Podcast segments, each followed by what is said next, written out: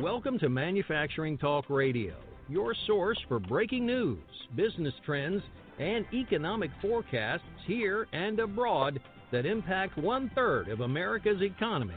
And now, your hosts, Lou Weiss and Tim Grady. Welcome to this episode of Manufacturing Talk Radio. My name is Tim Grady, and I'm here with my co host, Lou Weiss. And Lou, we're going to talk about a very interesting article you and I read in the Washington Post Kentucky steel mill shutters, steel workers still see you know, issues with Trump's intervention, the Trump tariffs, the trade war, and we have Jeffrey Stein, who is the policy reporter for the Washington Post, joining us to kind of elaborate on what he saw with his feet on the ground in Kentucky. Hey, so, thank you so much for having me on. Yeah, it was great. Thank you very much.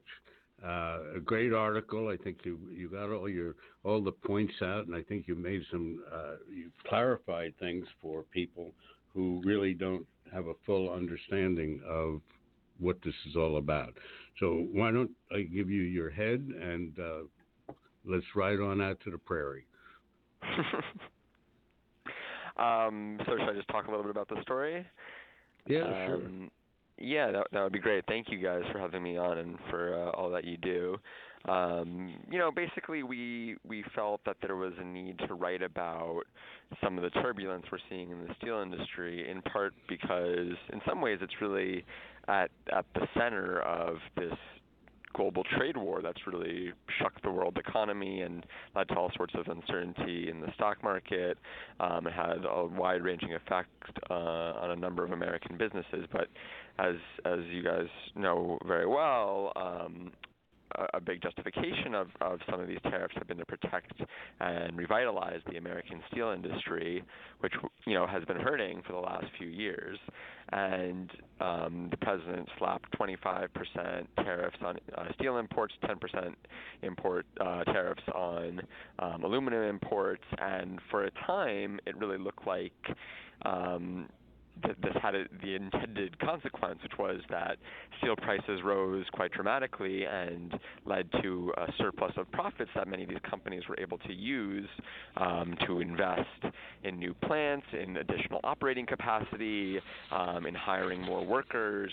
And the White House, unsurprisingly, was very eager to celebrate those gains. But really um, less than a year um, after sort of a very heady moment for American steel on this Trump administration policy, things have sort of turned south in American steel, and there's a number of reasons that we can get into. But but the upshot is that even if you do what the tariffs are intended to do, which is insulate um, domestic supply and raise the prices of domestic supply, you still need purchasers. It doesn't really matter what, what the supply is if you don't have high demand. And the trade war, um, among other factors, helped slow demand for steel. Um, and as a result, and par- partially as a result, and partially for some other reasons, um, steel is now um, less expensive than it was before the tariffs went on, even though the tariffs have not come off and the steel stock prices, which did phenomenally well when the tariffs were first imposed, really more so than when the tariffs were first imposed, that it was more sort of in anticipation of the tariffs being imposed that prices rose very quickly and steel stock prices rose very quickly.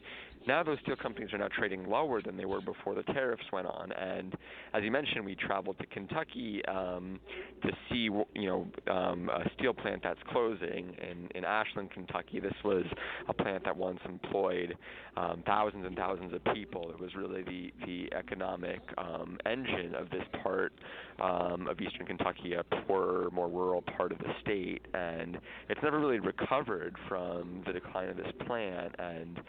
Uh, a lot of the workers there had high hopes that when Trump w- imposed these tariffs, that it had a chance of saving their plant, and yet, you know, about a year later, they're all preparing to lose their jobs at the end of this year. Well, everybody started drinking the lemonade and uh, buying into the story that this was a smart idea. Tariffs never worked.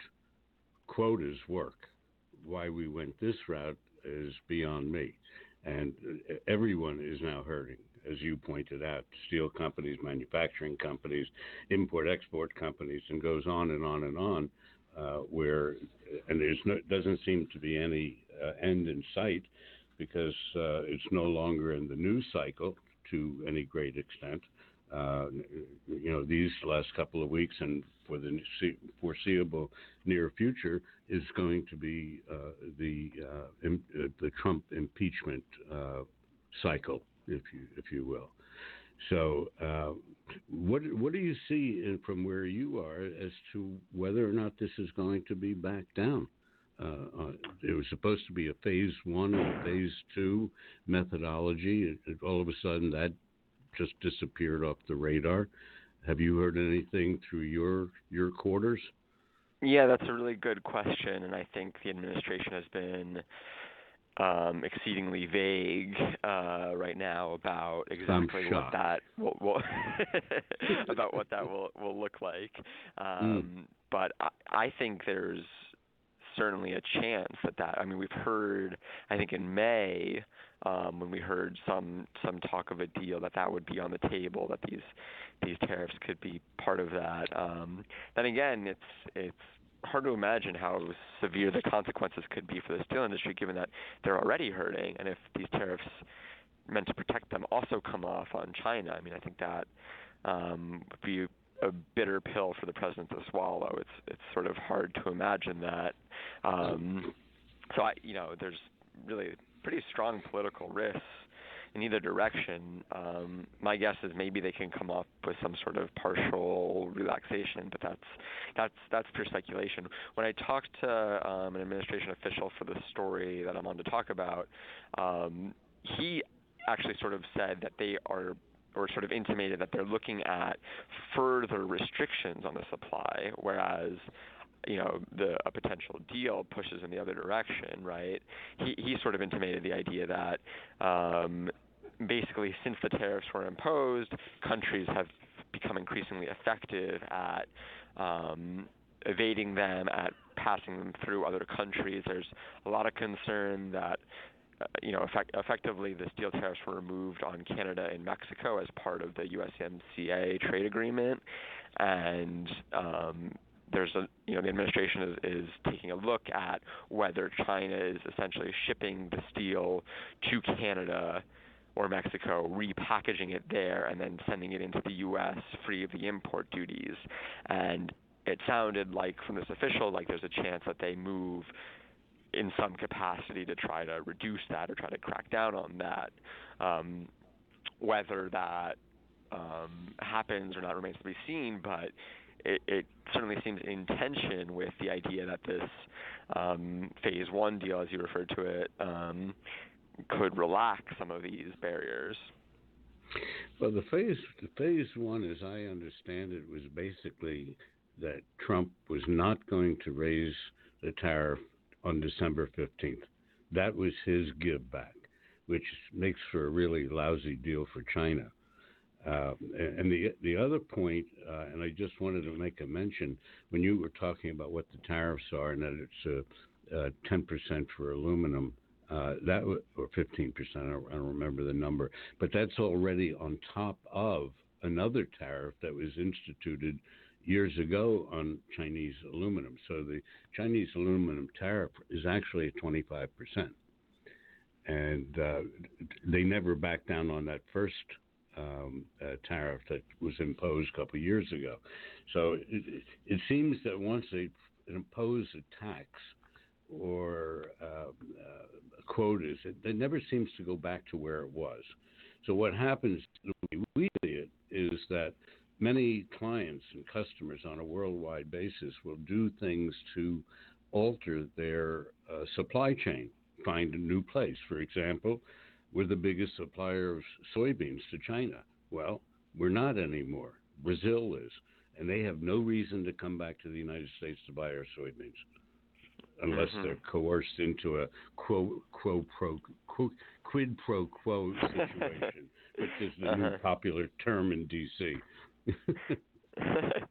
you know, it's it's an interesting point, and I think there's a you know on the on the ag side, there's a, a lot of concern about what happens to those supply chains, especially if they permanently shift um, to Brazil or to other countries. What kind of impact will that have long term on U.S. agricultural producers?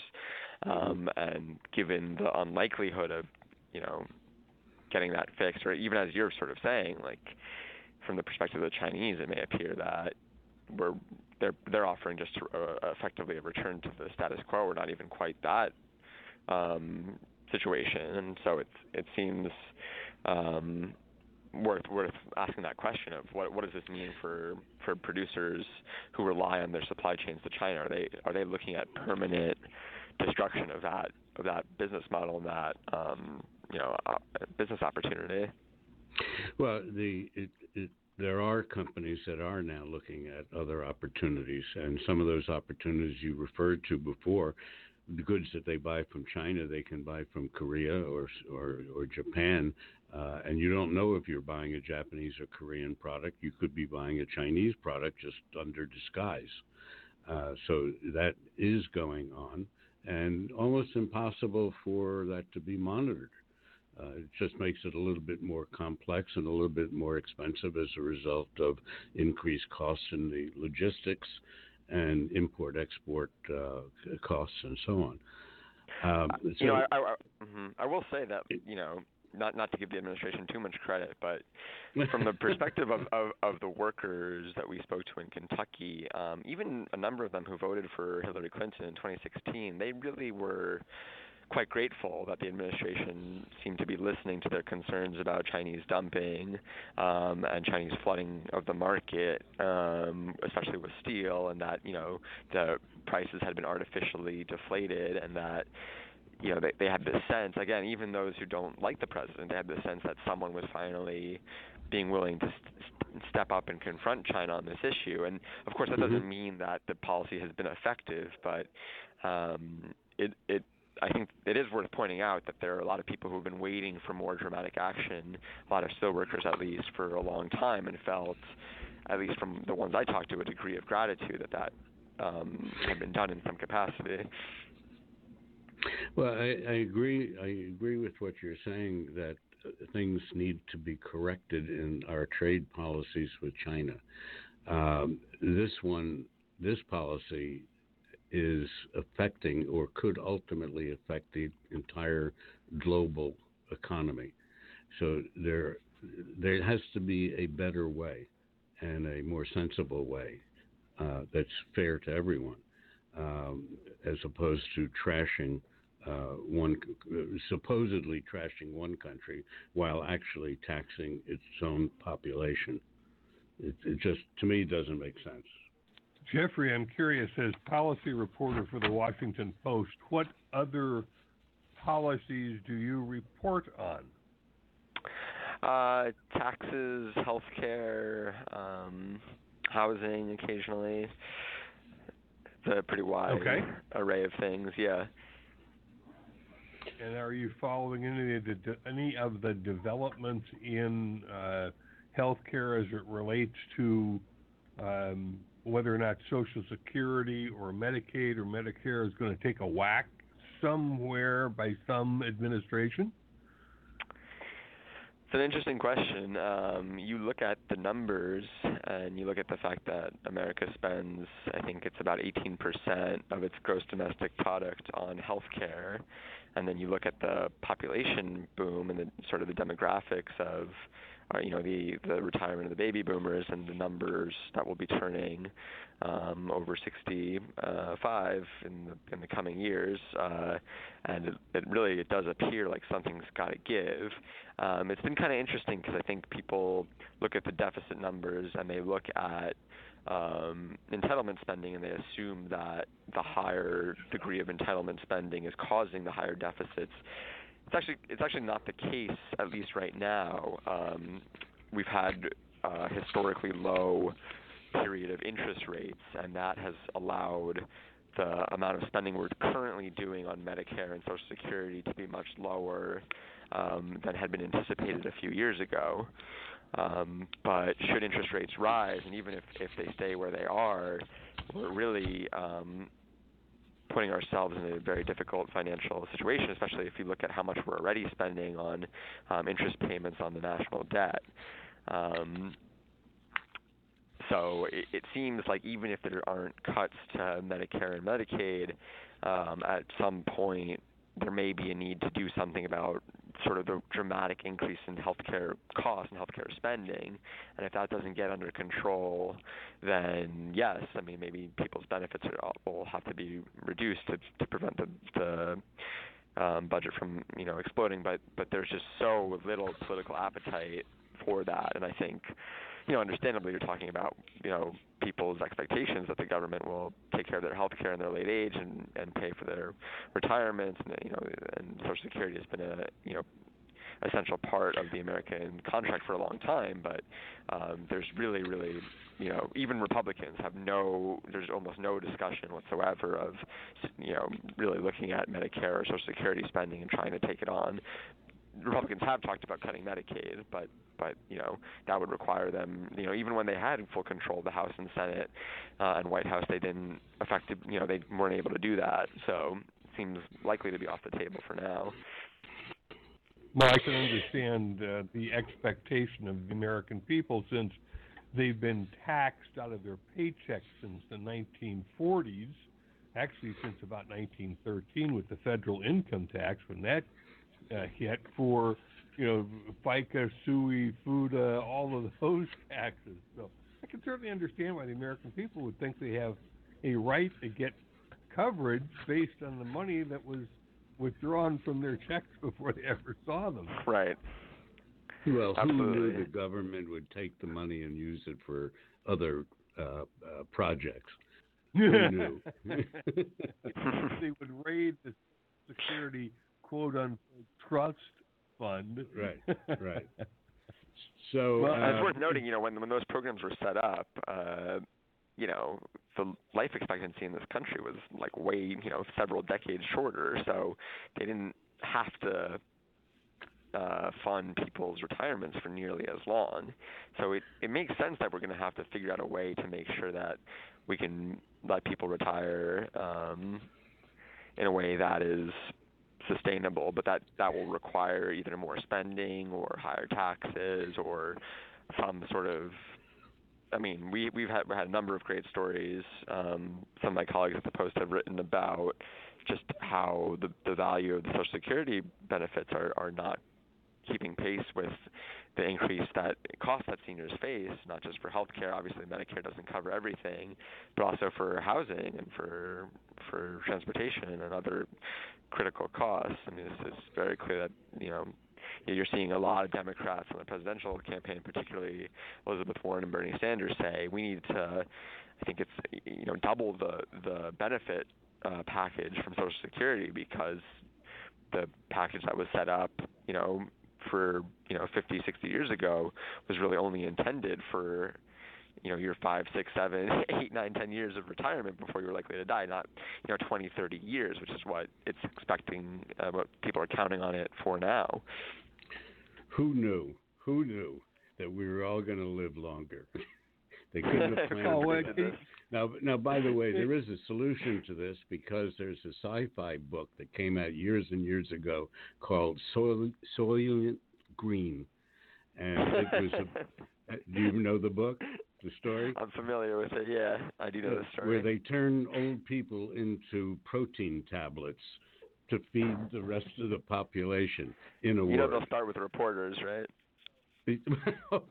you guys, No, Jeffrey, they yeah. start with the lawyers. They'll Yeah. start with the lawyers and the people in Congress. Imagine a country setting up a retirement system with the expectation at the time that people would be dead long before they could reach out for the money you took from their paychecks. what's the, what's the quote? It's like Henry V. The first thing we'll do is we'll kill all the lawyers. Right, right, right. I actually have a button on a jacket of mine that says that. uh, And Jeff, considering is, that ninety-seven percent of the people in Congress are lawyers, right. well, there you go. what- what we got. Yeah, you know, to So, start like with. I, so like I said at the beginning of the show, we really don't talk politics too much. Um, No, we just Except for trashed the entire do. government. Well, okay, so we don't have to single out anyone.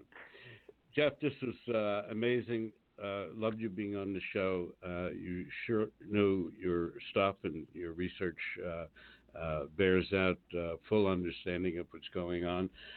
we are going to be posting the actual article on our website for you to read the entire article. So, for those of you who are listening, you can find the article. We'll make it easy for you. probably one click, none of those six, seven clicks. You don't have to give us your social security number or even the last three digits of your social security number. Uh, Jeff, it was it was really fun having you on. Appreciate it, and uh, let's talk in the future. Okay, great, great being on, and I, I look forward to listening to you guys' show moving forward as well. It sounds like a really interesting program. Take care. Take care. Now we're going to give you we're, we're going to give the uh, email address for um, uh, Jeff which is Jeffrey. I have Jeffrey Stein at washpost.com. And Jeff, as you do reporting in the manufacturing space, if you've got a hot story, we'd love to uh, we'd love to hear it. Uh, we certainly appreciate uh, Jeffrey Stein from the Washington Post joining us here on Manufacturing Talk Radio. Lou and I have had a lot of interesting conversations about tariffs. Interestingly enough, tariffs used to fund at in some years as much as 95% of the federal government revenues because when the federal government set itself up uh, back in the 1780s, they forgot to include a way to force states to pay taxes. They could only request taxes from states. So they looked for other ways to collect taxes, and that was the second act passed by the new Congress and signed by President Washington uh, way back when. So that's kind of how tariffs were born. But as Lou and I have done the research over the years when tariffs have been employed, yes, they raised money for the federal government, but they also hurt the country that imposed them, in this case, the good old U.S. of A. Lou? Yeah, no, it's uh, it's uh, it's just foolhardy, and hopefully that there'll be wiser wiser men in the future who will handle this differently. We will see what happens. So, thank you for joining us on this episode of Manufacturing Talk Radio. Please feel free to come to mfgtalkradio.com to see all of our shows as we expand our library of information for the manufacturing industry and industry in general. We appreciate you listening to Lou. Yeah, I just wanted to mention our our new um, our new podcast that we added to the stable just this week, uh, and that's uh, "Where's Willie." Uh, and uh, I'm not going to tell you anything about it. Just, the name should be intriguing enough for you to go to it. So uh, enjoy that show. Uh, and we have others. We've got a total of five five in the stable, and we're always looking for new ideas, new concepts. If any of our listeners have a particular uh, point, complaint, comment, compliment, testimonial, or if you want to know where to mail the checks, uh, kindly look at our uh, website. and thank, thank you for, for joining us for this episode of Manufacturing Talk Radio. Thanks for joining us on Manufacturing Talk Radio. You can hear our next broadcast each Tuesday at 1 p.m. Eastern Standard Time at mfgtalkradio.com. This podcast is a part of the C Suite Radio Network. For more top business podcasts, visit c-suiteradio.com.